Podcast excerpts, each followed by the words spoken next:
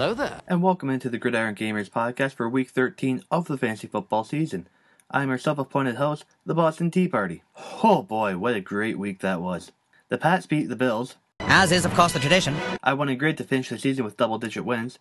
And I snuck into the playoffs in Bush, even though I lost. Uh, but really, I should have won.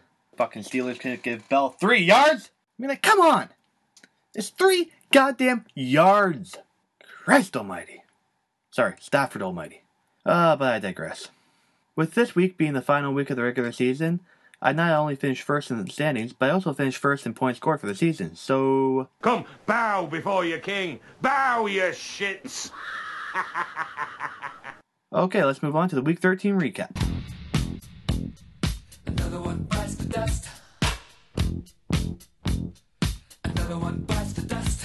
And another one gone. And another one gone. Another one bites the dust. Hey, I'm gonna get you too. Another one bites the dust. Alright, so up first, the Tigers were a bunch of pussy ass campers as Kyle beat Scott. Uh, even though Scott had good games of Jamaal Williams and 8th round pick Justin Tucker, they were enough to overcome Keenan Allen and Alex Smith. Uh, Smith put up 44 points this week because I dropped him this last week in uh, Bush League. You're welcome for that, Kyle. And Scott, even if you think Crowder's fumble on the punt return shouldn't count against him, he still would have got blown out, so please don't use this as an excuse. Uh, with this win, Kyle played the role of spoiler perfectly as he knocked Scott out of the playoffs. Uh, well, maybe now Scott can repeat as consolation champ, aka the toilet bowl bracket. Next up, the bell whined as Mike beat John. John's Patriots didn't put up many points for him, despite the Patriots blowing out the Bills.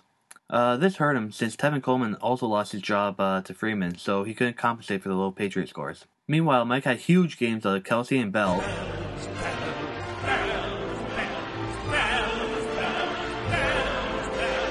Uh, even with the Chiefs putting up negative four, uh, Mike was still able to crush John. Uh, with this win, Mike was able to clinch a playoff spot.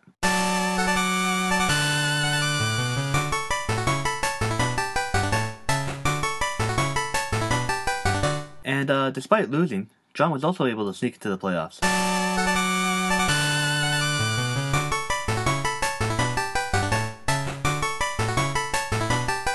Uh, tune in next week for the rematch between the two with even bigger stakes. Now we had Dosky win thanks to his Suggit buy. Uh, Dosky got the second lowest score of the week and was able to get the win solely because he was playing Suggit. Also, because of this win and some nutty ass tiebreakers, Dosky was somehow able to sneak into the playoffs.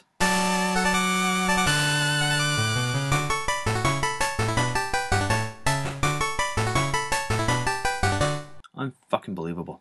Okay, on to some better scoring matchup. It's time for the results of the sixth annual, well, not annual, but the sixth Cactus Bowl.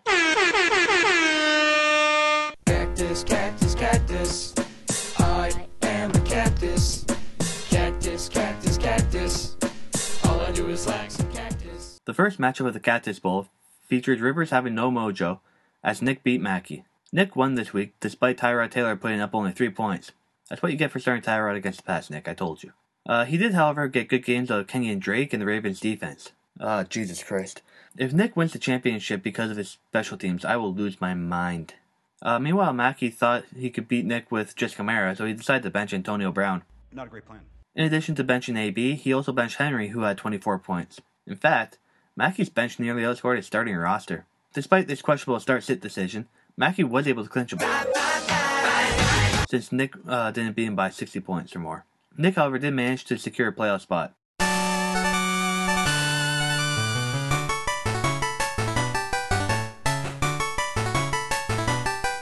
Uh, so he's got that going for him. which is nice. However, neither of these teams scored enough to win the Cactus Bowl. The final matchup of the Cactus Bowl features yours truly taking on Romano. Romano got off to the hot start during the 1 o'clock games, with Tyreek and Fournette having huge games. Meanwhile, I had Gronk with a big game, but Stafford was suffering from stigmata and had his hand hurt. I came back during the 4 o'clock games with uh, Marshawn Ingram and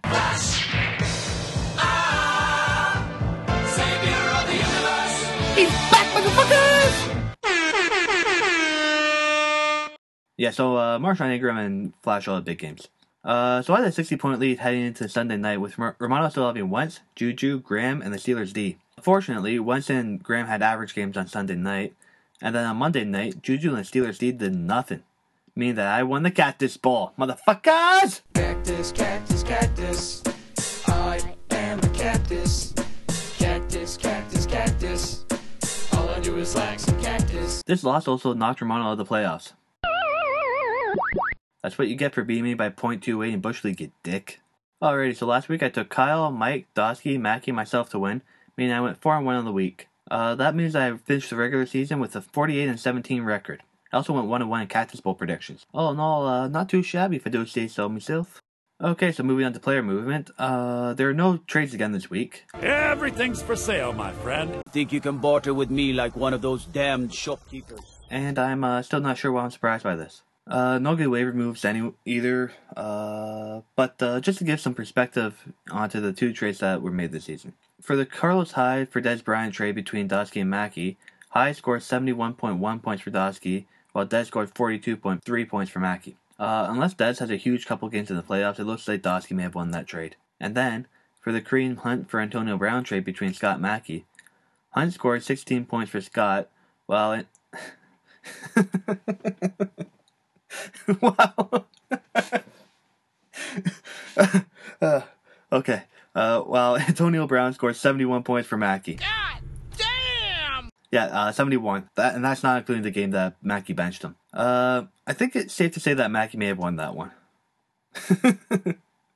okay, so now on to the final playoff push of the season. Uh, playoffs? Don't talk about playoffs. You kidding me? Playoffs? I finished in first with a 10 and 3 record. Uh, Mackie came in second at 8 5 to get the second bye. Nick came in third at 8 and 5. Mike came in fourth at 8 and 5, uh, thanks to the tiebreakers. Uh, meanwhile, John finished fifth at 7 and 6. And then uh, here's where it gets a little messy. So, Dosky, Mono, Scott all finished with a 6 and 7 record. However, Scott beat Romano, Romano beat Dosky, and Dosky beat Scott twice. Uh, I guess since Dosky had like two wins over Scott, NFL ranked him first of those three, meaning that Dosky was able to sneak into the playoffs at six and seven, despite not being higher than the eighth seed in the standing all year. Uh, that means that Romano and Scott are in the losers bracket with uh, Kyle and Suggett. Some crazy shit right there. I mean, like Dosky might just Eli Manning's way to another ship. Like, can't let that happen. All right, now it's time for the playoff projections. Enter me. Says in parentheses. Don't be shocked when your history book mentions me. I will lay down my life if it sets us free. Eventually, you'll see my ascendancy. And I am not thrown away, nah, shot. I am not thrown away, nah, shot. And yo, I'm just like my country. I'm young, scrappy, and hungry. And I'm not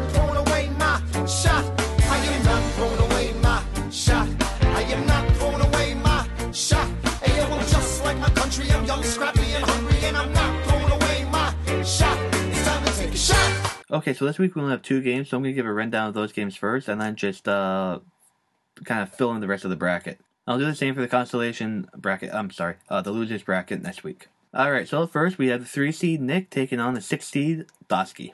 Wow, Dosky has some tough matchups with uh, Wilson at Jacksonville, Hyde against Houston's run D, and Diggs at Carolina. Meanwhile, he has Ertz in the concussion protocol right now, so he might not even be able to play. Uh, luckily, he still has Greg the Leg. Meanwhile, Nick can throw in Matty Ice against New Orleans. Then he has Shady at Indy, which is also really good. After that, he's got a lot of tough matchups though, with uh, Gurley against Philly, Robbie Anderson at Denver, and uh, Thomas uh, with Siemian as his quarterback. Like Landry at New England is probably the better play there, but uh, Bill's probably gonna have a double covered all game. Having said that, both teams will probably go off because it's fantasy football, so uh, fuck your expectations. Uh, I'm gonna I'm gonna go chalk in this one. I'm gonna take Nick to win. Second matchup of the week has uh, the four seed Mike taking on the five seed John. Uh, feels like I was just reviewing this matchup.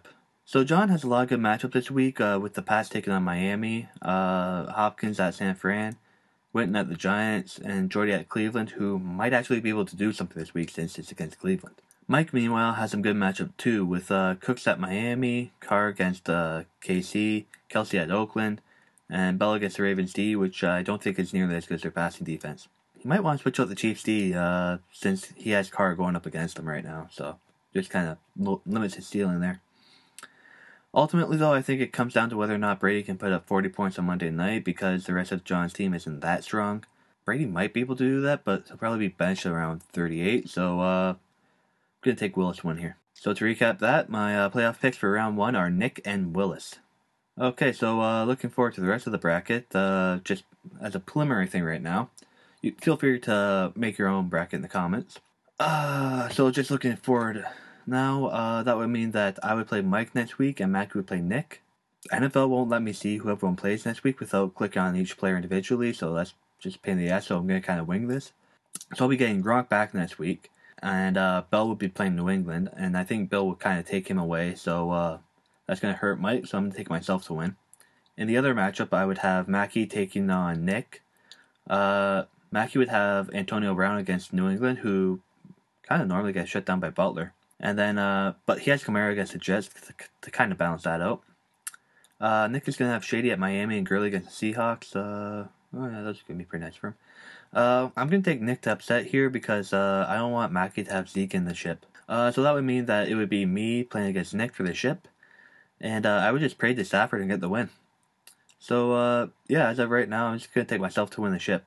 Uh, no idea if any of like th- these uh, predictions are actually going to pan out, but uh, I hope they do. Yeah, so feel free to comment with uh, your uh, bracket prediction in the comments. Uh, most accurate bracket wins. Uh, well, nothing. But you get to say that your bracket was the best. Uh, so there's that. Okay, so thanks for listening to this week's episode of the podcast. Uh, it's playoffs, boys. This is why we play fantasy football right here. For the chance to beat your friends by picking football players to do all the work for you. If you win, you can say that you're the best player picker of all your friends. It's the greatest thing in the world. Also, Mackie and Willis, you owe me, you still owe me for Bush League. A happy playoff season to you all. Until next time. Gentlemen, suck my dick. I can lead with pride, I can make us strong. I'll be satisfied if I play along. But the voice inside sings a different song. What is wrong